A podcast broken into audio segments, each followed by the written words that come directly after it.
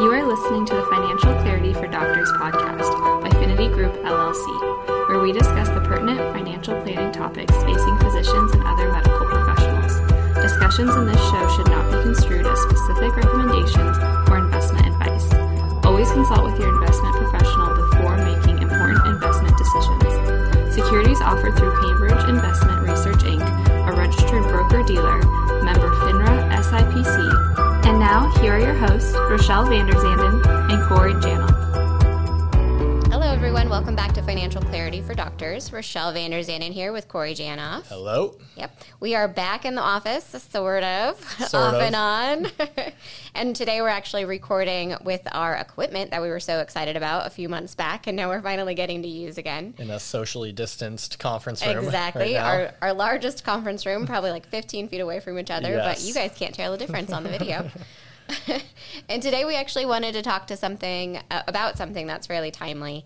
Um, it's coming up on summertime. Summertime is often like that hot home buying season, and we wanted to talk a little bit about what you should be looking at when you're doing those home purchasing and making those choices. So, one of the biggest determining factors for people in general when we're talking about achieving financial independence and being able to achieve your goals is just how much you actually spend on a house. So I think that's a big part of the budget. It's going to be a big part of the plan for most people, unless we're choosing not to buy a house at all. And so we wanted to talk a little bit about that as people come up on maybe making some of those decisions.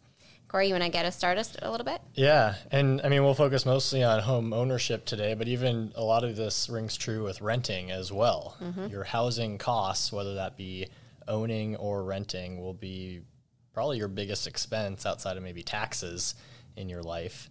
And it's one of the biggest determining factors in your ability to achieve your financial goals. You know, the more money you spend on the house, the less money you have to devote towards other things that's important in life. So I think, um, you know, it gets back to pretty much every conversation we have. It, it it all gets back to what your goals and priorities are, what's important to you, and if we want to have the the big fancy house and and that's most important to us, then great. If there's other things that are important to you that you want to achieve, then uh, then you know maybe we need to to reevaluate or just you know think hard about our home purchasing decisions and how much we really do spend on a house.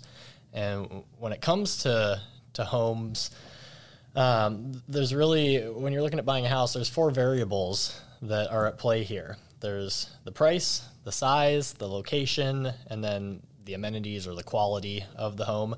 And you get to, for the most part, decide three out of those four. You can't have them all. So you can't have the big house in the great location that's brand new and inexpensive.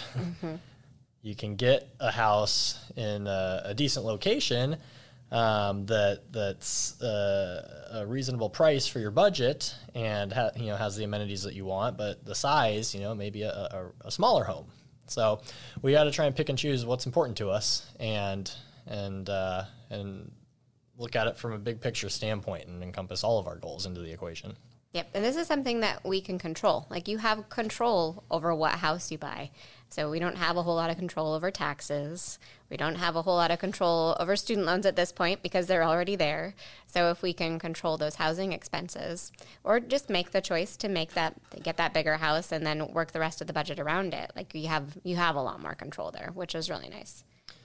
Yeah, and there's, I mean, with home ownership, I think um, there's more to it than just the the mortgage payment. You know, we hear the the the conversation or the argument a lot. Well, I'm sick of throwing money away at rent. Well, your rent is just one fixed cost, and it's nice because when your lease is up, you can get out, or there might even be opportunities to break the lease early if you if you want to. But it's just one payment, and that's it.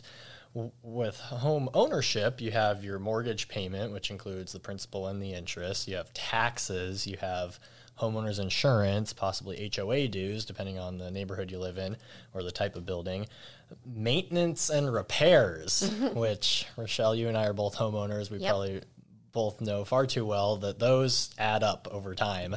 And as a renter, you're not responsible for them. There we go. Absolutely. So that I, I think when you really factor those in, especially on older homes, you know, the roof's going to need to be redone at some point. The furnace is going to go out. Air conditioner, if you have air conditioning, you know, that'll probably need to be fixed or replaced. The siding, the paint, the windows, the you know just stuff happens. You get mm-hmm. termites, you know, you get mold. You know, there's all sorts of things that that happen that that cost money. Um, and then you know we'll get into this a, a, little bit down the road, but then the ancillary costs that come with, depending on the quality of the neighborhood and you know how upscale it is, you know you might want to keep up with the Joneses with some of your other expenses.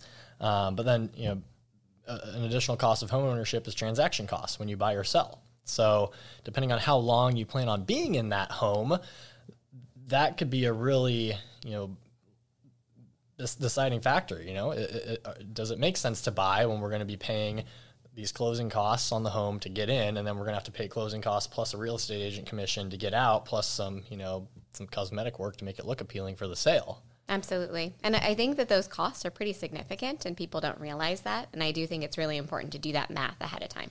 Like before we make a decision to buy a house at all, does it make sense based on the time that we have to be there? And the other thing that you really have to take into consideration is the fact that real estate markets have volatility, just like the stock market does just like other investments in this world or other like things that you purchase and maybe plan to sell in the future and if you can't sell it for the price that you want to that like there's there's some risks there and you may end up not making money maybe you would have been better off renting in some situations um, and I think right now, especially, that's something to keep in mind. Like, there's just a lot of uncertainty in the economy. There's a lot of uncertainty in a lot of different markets, and it may affect the real estate market. It may not affect it very much, but that's just something that we don't know. So it's just a risk that's there. Um, and it seems like when you have more time to be in a house, if you're committed to being there and purchasing it and staying there for five, six, seven years, you have a much better chance of recouping the costs that you put into that home than if you buy a house with the intent to turn around and sell it two or three years later. Like the idea of buying a starter home and then flipping it and making money and then getting into your next home that's bigger and better three years later is just not very realistic, I feel like, in most circumstances. No. Um, and that transaction cost is one of the big components. You know, Absolutely. you pay a real estate agent a six percent commission when you sell, plus you know moving costs, plus you're going to need to fix some things up, put some fresh coat of paint on or something. So I think a lot of estimates out there, you know, estimate you'll probably spend about ten percent of your home's price uh, just to to sell it. So if you have a five hundred thousand dollar home, expect to spend about fifty thousand dollars to sell it and then you're probably going to spend you know uh, another decent sum to get into the next one you know in, in fees mm-hmm. and transaction costs um, you know maybe more, you know, closer to like 5% or a little less but you know the, that sale and then purchase of the next home you know it's going to be a pretty expensive endeavor and real estate is not guaranteed to increase in value. Mm-mm. And this is where a lot of young physicians will buy a house with one of those doctor mortgage loans, which we should probably do an episode on that here at some point in the near future. Um, where you're putting a very small amount down, maybe 5%, or in some cases 0% down. Mm-hmm. And if you're, let's say you put 5% down on a house and you plan to sell it in a few years, and a few years from now, that house is worth less than you bought it for, it may actually cost you money to sell the house. You, your house isn't worth as much as the mortgage plus transaction cost to get out of it. So you may have to write a check out of your own pocket to cover that real estate agent commission or you know closing costs. It's not just going to come from the proceeds of the sale. So something to consider there. If especially if you're using one of those doctor loans, what's the time horizon on this purchase? How long am I going to be here? Because there's a good chance you can't sell the home for as much as you bought it for. Mm-hmm. Especially in a short time period. I think yes. that's yeah. So if you have longer, it it may make sense. It probably makes sense. Oh, yeah. Um, but yeah, a lot. It just is something to be considered for sure. Yeah, if you have at least five years to go, you know, then yeah. the argument for buying makes a lot more sense. But if you're thinking less than five years, let's really sit down and pencil this out and look at pros and cons. Absolutely. And then I like the the idea that when you buy a nicer house in a nicer neighborhood, maybe there's like this avalanche effect of some additional expenses that get added to your budget because the next door neighbors have the fancy Christmas decorations and you really want your house to look the same way. Or maybe they got a fresh coat of paint and you think that the colors on your house are not exactly what you want them to be. You know, and there's there's this idea that you kind of have to keep up with your neighbors or you want to. Not even necessarily that you feel like you have to, but you see other people that are doing things with their homes and with their purchases and with their lives, and you know that you make a decent income. So why would you not be able to do that? So I do think there's definitely like that cascading effect of just more and more things getting added to the budget when you live in an area where people spend a good chunk of money on things like their homes. Yeah, we're naturally inclined to keep up with the Joneses next door. And there was, I forget where I read this, it was a study done, it might have been in a book or some article, but basically, if your next door neighbor buys a new car, you're like two times more likely to buy a new car in the next 18 months than if your neighbor didn't buy a new car. So there is that influence. If you're driving a 10 year old vehicle and your neighbor gets a nice new, you know, insert mm-hmm. brand here, you know, you might feel like, huh, maybe I should should you know cut up to par with my next door neighbor. You yeah. know, and and the, the nicer their car, you know, if they're getting a new Honda, great. You know, maybe not quite as detrimental to the budget, but if they buy a brand new Mercedes or something, you know, that could be a, a much bigger expense. And those, yeah, you're probably not going to get a Kia in that situation. No, like if you go and if they get a Mercedes and you're buying, not to rip on Hondas, but like a used Honda or Hyundai or something, you know, mm-hmm. that's not, you're going to be maybe a little embarrassed pulling in the driveway next to their new Benz. So, it's it, there is that that ripple effect, that avalanche effect. You know, the you live in a nicer neighborhood, you're going to want to drive a nicer car. You're going to you know get nicer furniture. You know, if you have a Walmart delivery truck pulling up at your door, it's not going to look as nice as if it's like West Elm or something. So, I, like I had one person that I met with, they just bought this seven figure home in a really nice upscale neighborhood, and they were planning on spending like two hundred thousand dollars furnishing the place um, and I'm like, well, and I was just trying to, I was curious. I was asking, what's, what are you why? buying? Like, well, we just bought this nice house and, you know, we, we can't have people over if we have our old furniture in the place. You know, it'd be embarrassing in this neighborhood. We need to, you know, have a, you know, properly decorated house for, for where we live. And mm-hmm. it's, it's true, whether we admit it or not, you know, if you want to fit in with those around you, um, we want to assimilate and it's uh, you know it's just human psychology. There's nothing wrong with it, but something to be aware of. If you're you know living in a more blue collar neighborhood, you're going to want to fit in and be more blue collar. If you're living in you know the upscale neighborhood, you're going to want to have upscale things to match your neighbors, mm-hmm. so you're mm-hmm. not embarrassed walking around. Yeah. I think it is also interesting to look at this in a little bit of a historical context because just the size of our lives has gotten so much bigger over the last few years. Like there's this whole idea of the McMansions where like every new house that's built is so much bigger than the new houses that were built decades ago.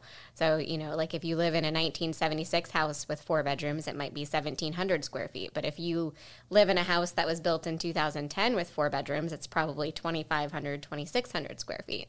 And like like that square footage has increased and the number of people that are in the homes has decreased. So really, we're just living in a, in a, much bigger footprint right now. And there's so much of a movement towards like being conscious of the environment and like reducing your footprint and things like that. But this is one area where I don't think that that's really translated, where it's just everything's getting bigger and bigger and bigger. Um, but again, it's not. It's not necessary. It's just more like our psychology and what our expectations are. Um, and again, like it's fine if that's what you want. It's just that you may be doing that and not doing something else that you may want to do as well. So it's all about like my you have limited resources. What do you want to put those resources toward? And you know, maybe it's that bigger house. Maybe it's not. Maybe it's something else. Yeah. Yeah. And that, that, you know, there's data behind that. What Rochelle mentioned, like houses in the 70s, new homes built then were about a thousand square feet smaller than new homes built today and yeah, family sizes have decreased. So the the average, um, you know, size per person, or the average square feet per person in the house has almost doubled in the last mm-hmm. 40, 50 years. So it's uh, our standard of living as a whole has increased, and it's really hard to to go backwards once you increase that standard of living. So. Mm-hmm. Um, you're kind of transitioning to kind of the the main purpose of this podcast. How much can a doctor afford to spend on a house? And our favorite answer, Rochelle, is it depends. it depends. Um, everyone's situation is different. There's no you know hard and fast rule that everyone needs to stick to. It really boils down to your circumstances. Um, you know what what's your income? What, what, do you have student loans? What's the payment on those? How many kids do you have? You know, do we have a spouse that works or stays at home? How much are we spending on childcare? Are we spending are we sending our kids to private school, public mm-hmm. school? What are our goals? Do we want to retire early? Do we not want to retire early? Do we want to pay for our kids to go to college? You know, do, do we, we, have any retirement savings at, at all? Yes. you know, how like how important are nice vacations or are we content, you mm-hmm. know, just going camping locally you know what like what's your lifestyle like? What's important to you? What makes you happy? It really you know helpful to sit down and, and assess those things. And where does a, a, the house fit in on that list of priorities? How important is it to have a nice big quote unquote stereotypical doctor house you know?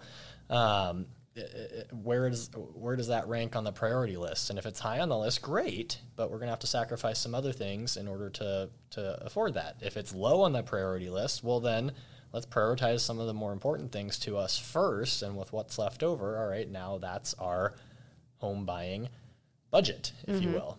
I think it's really important to take a good hard look at your budget, like what your income is, what your outflows are expected to be what your mortgage is going to be, but also what additional expenses you can expect from your home. And also, what are other things that you might see in the future come up? Because, like right now, we're taking on a mortgage payment. But if you have young kids and you're expecting to put them in private school, well, your your budget's going to look really different in a couple of years. So, like, if there's anything like that that's coming up, that's important to focus on. And I think the student loans are the big elephant in the room. Like, always. They're they're huge for a lot of physicians. It is a mortgage payment. It is a mortgage payment, one. and sometimes much more than a mortgage payment, yeah. depending on how aggressive you want to be with them. And I think that that's that's one thing that's very different for for, for physicians from what we expect, like a, your physician lifestyle to be, because like no one outside of the physician space really talks about how large of a student loan burden a lot of doctors actually have. And and so I think just, you know, looking at those numbers of what you're going to expect to take home because yes, you do have to pay taxes. We can't control a lot of that. And then what those outflows look like. And you can you can figure out exactly what you can afford if you take a good hard look at it. And there are some general like guidelines. And I know like Corey we were talking about that book that you were reading about.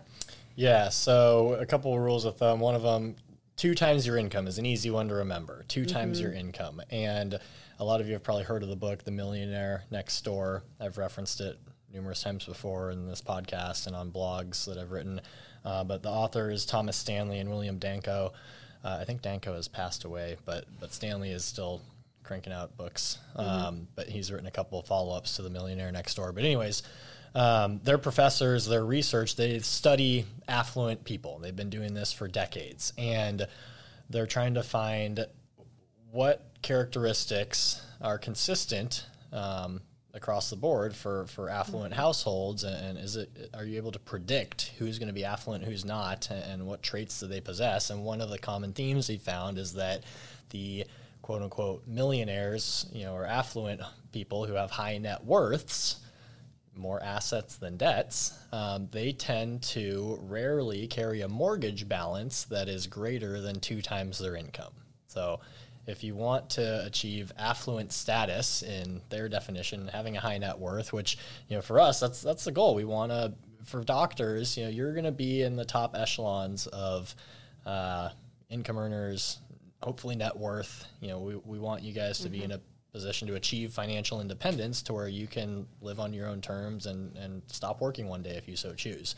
Uh, if you want to get there, keeping your mortgage balance lower than two times your income is a good starting point. So if you're looking at buying that new house, two times your income, that doesn't mean the house has to be less than two times. It's just the mortgage has to be less than two times. So if, you know, for easy math, if you make two hundred thousand dollars, you'd ideally want to keep your mortgage below four hundred thousand, assuming you know that's household income. Um, now, if you like the five hundred thousand dollar house, that's great, but ideally we put twenty percent down, a hundred thousand on the five hundred thousand dollar price so we can finance 400,000 or lower and that'll keep your payments, you know, reasonable to where you can still afford to do some of those other things. Yeah. And I think it's important to note that banks will generally approve you for much more than like Corey or I or most like financial advisory people, anything like that would would tell you to finance. Like they care that you can make your mortgage payment. They do not care if you pay off your student loans quickly or save for retirement or do any of those other things or go on vacation. They don't care if you go on vacation. They care that you can make your mortgage payment. So they'll approve you for much more than two times your gross income, maybe up to like four or even five times your gross income, depending on like what the, the criteria are at that time for that specific bank. Yeah, a lot of banks, um, a, a accepted rule, which I think has to do with conforming loans, but banks generally can lend, uh, well, not the total debt payments that you have have to be cannot exceed 43% of your gross income. Well, you know, hypothetically, if you have zero other debts, no car loans, no student loans, no nothing, mm-hmm. you could borrow a, a, pretty sizable sum to where your payments are 43% of your income, which is insane. Mm-hmm. Like a lot of you guys are in pretty high tax brackets. And if you're in a high tax state, like, you know, New York, California, New Jersey, Oregon, where we live, you mm-hmm. know, if you're making a, a healthy income, like 40 plus percent of your income could be going to taxes, and then if another 40% is going to your mortgage, that doesn't leave very much to buy groceries. Yeah. and also, when they do that calculation, they can use whatever your payment is at the time. So if you have student loans and you're in like an income driven repayment plan, your payment right now could be artificially low if you just finished training or something, okay. or if you're still in training. Um, and that payment's not going to stay that low no. forever. Like you, that payment will increase. So that's something to be really, really wary of too. Well, something that's completely asinine is some of these uh, lenders with their doctor loans will mm-hmm. ignore student loan payments altogether, mm-hmm. which makes no sense to me whatsoever. It's a debt, it's a payment, it's real money. Um, but you know that's one of the perks to those doctor loans is enables yeah. people to get into homes with looser lending requirements um, which can be very beneficial for some folks. Uh, mm-hmm. But you know, we really have to look at the whole picture and, and analyze everything carefully, and make sure that we're not ignoring something just because the bank is willing to ignore it. Mm-hmm. Um, you know, because if, if, if it's an you know, if it's part of our expenses, we got to factor that into the equation somehow. So, yeah. but yeah, we're, we're not saying this is the maximum house you can afford. You can afford a lot more, but what else is important to you? Um, yeah. If you want to retire one day, if you want to help pay for your kids to go to college, if you still want to take nice vacations, eat out at nice restaurants, mm-hmm. then let's try and keep our mortgage below two times our income. Yep. And another good general rule is just to try to keep your, your monthly mortgage payment or your monthly housing costs, not just your mortgage payment, but less than like 20% of your gross income. So that includes your mortgage, the insurance, like anything else that's on escrow, like your property taxes, HOAs, all of that kind of stuff. If you can keep that below 20% of your gross income, you should still have room in your budget to do the other things that you need to do. And I would um, even throw some maintenance expenses and utility yeah. costs in there. Yeah. Um, just the total housing costs, you know, not counting your internet bill or your cable bill because you'll pay that if you rent mm-hmm. uh, or you own. Uh, but you know, what does it cost to be in this house? The water, the sewer, um, yeah. you know, total costs. And the nice thing is, generally those those two rules go hand in hand. If you're spending less than two times your income on a house, most likely, unless you're in a really high property tax area or have really high HOA payments, your your monthly payments are probably going to be below twenty percent of your income. Mm-hmm. So, and vice yeah. versa. And I think that's a good thing to consider when you're renting too. When mm-hmm. you're looking for a place to live, you're not quite ready to buy yet. When you're renting, that's another good just rule to have in mind. I think huge disclaimer here. When you're in training, this might not be doable. Like when you're in training and you're looking for a rental or something like that, it could be significantly more than 20% of your, your gross income, just depending on where you live. There are some places where cost of living is fairly high and you don't you have a, a fairly fixed income. Um, so a lot of times, like when you're in training, it, it's not very doable to, to keep things in proportion and you have to understand that like that that rent or that housing payment in general is probably going to be a, a, big chunk of your income. It doesn't mean that you shouldn't try to keep it reasonable but it is just something that we have to acknowledge as a function of like where you're living and also like what the cost of living is and your income compared to what you expect it to be in the future. Yeah. And yeah. if cost of living, if you're in a lower cost of living environment, mm-hmm. this isn't a goal to try and hit 20% mm hmm of your mm-hmm. income going towards housing. Like if you're uh, content on a, a, home that only costs 7% of your income in, in, in total monthly costs, and great that leaves a lot more for other stuff. You Absolutely. know, like if you're a a, an orthopedic surgeon in the Midwest, you know, you, you very easily like if it, a house that's more than ten percent of your income might be the biggest house in the nicest neighborhood. So. Um, you know, really, uh, don't force yourself to spend more just because we're saying you can go up to this limit. But the Yeah. less you spend, the more flexibility you have. Um, but something to keep in mind there. Yeah.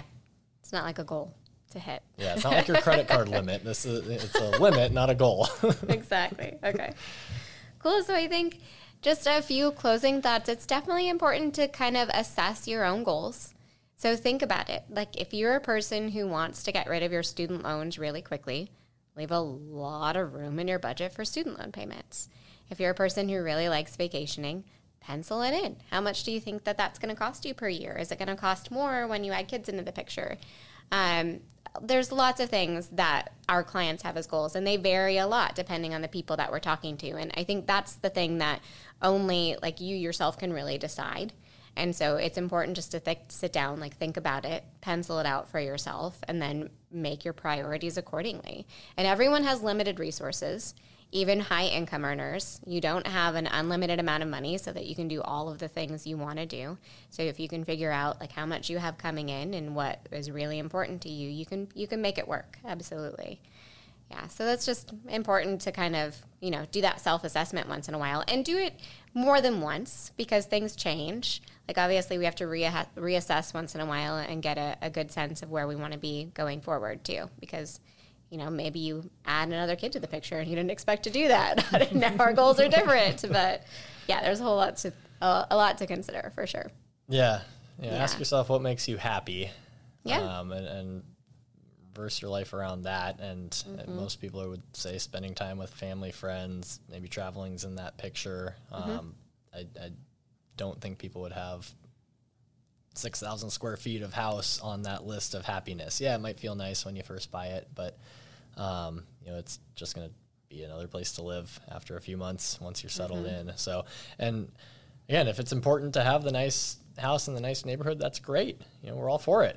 Um, you know, but that means that's less money that can go towards other things. If it's important to retire early, send the kids to college, you know, the stuff we've kind of already covered today.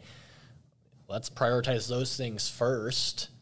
Make sure we're putting enough towards those goals, and then with what's left, all right, here's our housing budget. This is what we can afford to spend on a house. Yep. And you do have control over it. You know, you get to decide whether you're buying or renting. You get to decide how much house you buy. Um, and so I think it's important just to maintain that sense of control. I think that's really helpful in financial planning to, to pick out the things that you have control over and, and make decisions from there. Yes. Yeah. All right, you guys. Well, good luck with your home purchasing and decisions, renting decisions. Feel free to reach out to us if, if you have any questions or, or need to use us as a resource. Absolutely. Thanks for listening. Yep. Take care. We would love to hear your feedback and suggestions for future topics you'd like